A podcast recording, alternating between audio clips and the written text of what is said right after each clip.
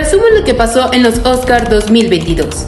Yo te pongo en contexto. El pasado domingo 27 de marzo se llevaron a cabo los Oscars, en donde películas como Coda y Dune salieron premiadas con los galardones más importantes y más prestigiosos. Sin embargo, la noche no fue tan tranquila como se esperaba, comenzando con el incidente entre Will Smith y Chris Rock, cuando el primero subió al escenario para darle un golpe al presentador después de haber hecho un chiste de su esposa. Este momento se viralizó por completo y fue lo que opacó a la ceremonia. Este año, Regina Hall, Wanda Sykes y Amy Schumer fueron las presentadoras de los premios, y entre chistes y disfraces, las tres lograron cerrar la noche.